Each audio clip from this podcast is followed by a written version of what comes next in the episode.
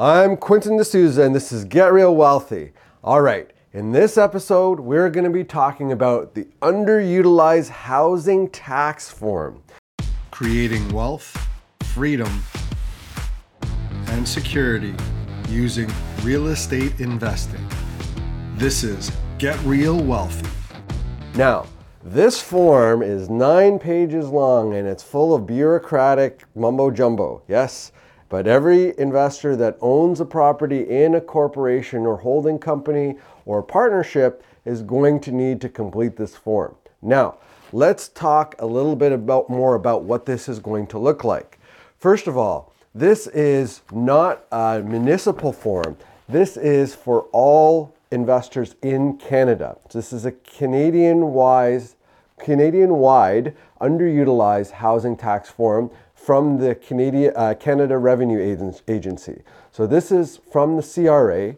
It is require it's a requirement that uh, all owners who have properties have this form completed by the end of April 2023. So if you're listening to this episode in the future, you should be uh, filling this out every year. Now, it is a nine page form and there are some criteria around it. First of all, anybody who owns a property in a corporation, a limited partnership, or other structure such as a joint venture partnership needs to disclose the ownership information. The fine associated with not completing it by April 30th is something in the order of $10,000 per property. It's, it's, a, it's a huge amount. So it's something that you don't want to forget. Now, who is required to complete this form?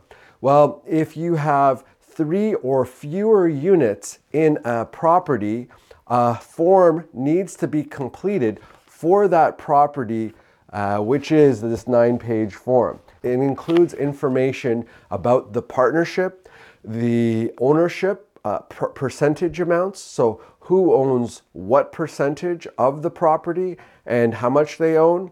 And uh, it also includes the vacancy of a particular unit. So, the idea behind this is that if you have a property that is owned in a corporation, um, that's owned in a holding company, that's owned in some sort of partnership that is vacant, that there's going to be an additional tax that you are going to need to pay for having that property vacant.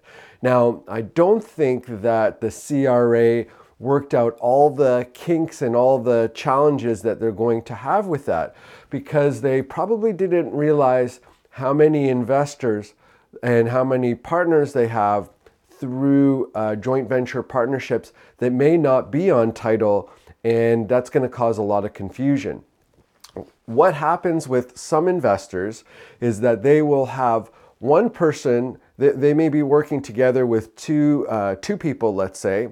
One person goes on title, and the other person uh, has a bare trust that's associated with the property or a co venture agreement that's associated with the property, and they're not necessarily listed on title. So, what this, this particular document does is it illuminates that to the CRA.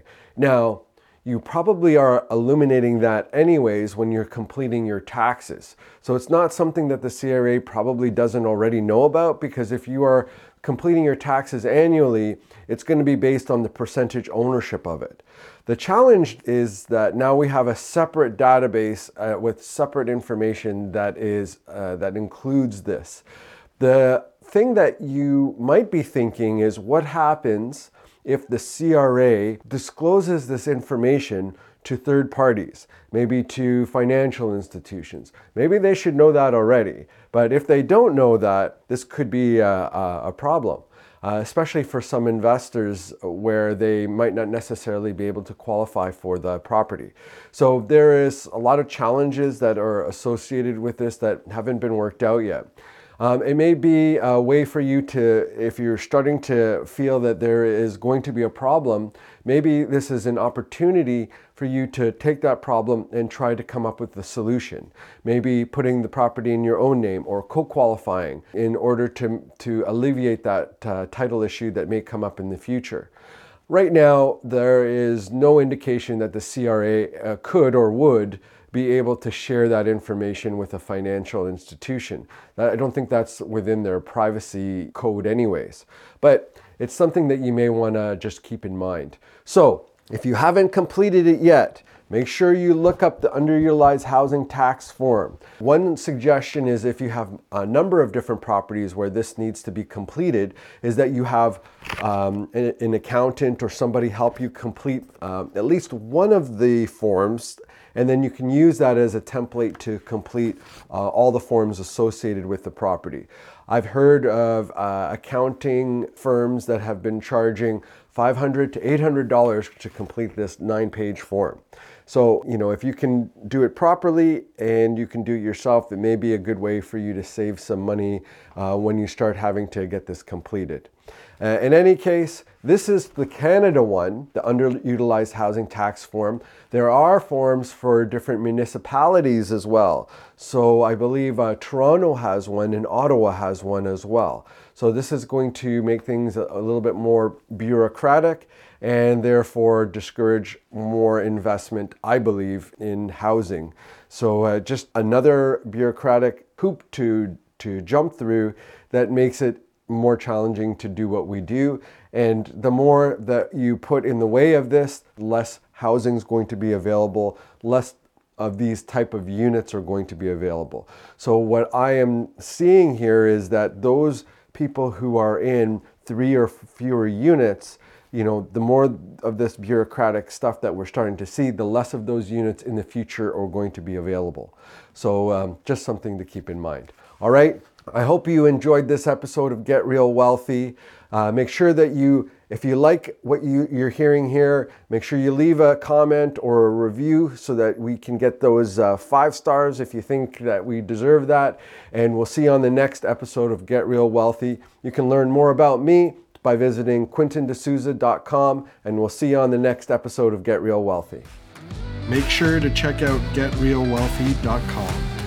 Until next time, I'm Quentin D'Souza. Get out there and take action.